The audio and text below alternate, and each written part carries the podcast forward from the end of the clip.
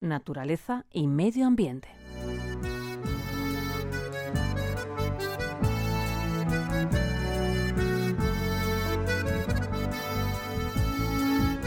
Destacar las mejores ideas destinadas a salvaguardar el bienestar de la humanidad y la conservación del medio ambiente son los objetivos que persiguen los premios Rolex a la iniciativa. Con ellos se quiere apoyar el trabajo innovador que realizan estudiosos de la medicina, la tecnología y la innovación, la exploración y los descubrimientos, el medio ambiente y el patrimonio cultural instituidos en 1976 por André Heiniger para conmemorar el cincuentenario del primer reloj hermético del mundo, el cronómetro Oyster. Los ganadores de 2012 eran dados a conocer recientemente en la ciudad de Londres. Se trata de cinco nuevos visionarios que recibirán 100.000 francos cada uno de ellos para apoyar sus trabajos. Procedente de Australia, Mark Kendall, bioingeniero que trabaja en el desarrollo de un nanopatch que permitirá reemplazar las agujas en las vacunaciones, es uno de ellos. La tecnología desarrollada tiene un potencial suficiente como para salvar millones de vidas en los países en desarrollo e implica un proceso de vacunación más indoloro, seguro, económico y eficaz.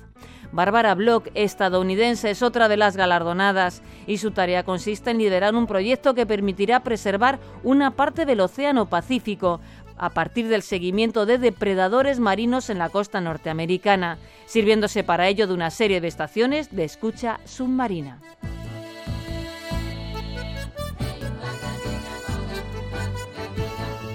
De Kenia. Viene el tercero de los ganadores, se llama Agri Otieno y lo que se ha propuesto es salvar la vida de cientos de madres y recién nacidos de una favela de Nairobi, creando un centro de telemedicina que ofrecerá servicios de obstetricia.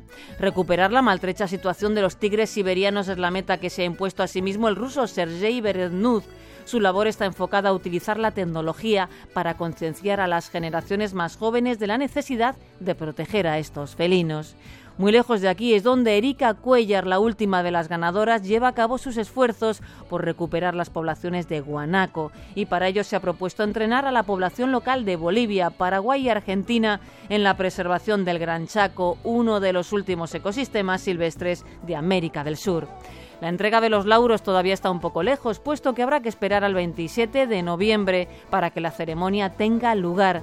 Pero cuando llegue ese momento, los protagonistas, acompañados de un gran número de personalidades, se darán citas en Nueva Delhi, India, para encontrarse y recibir sus premios.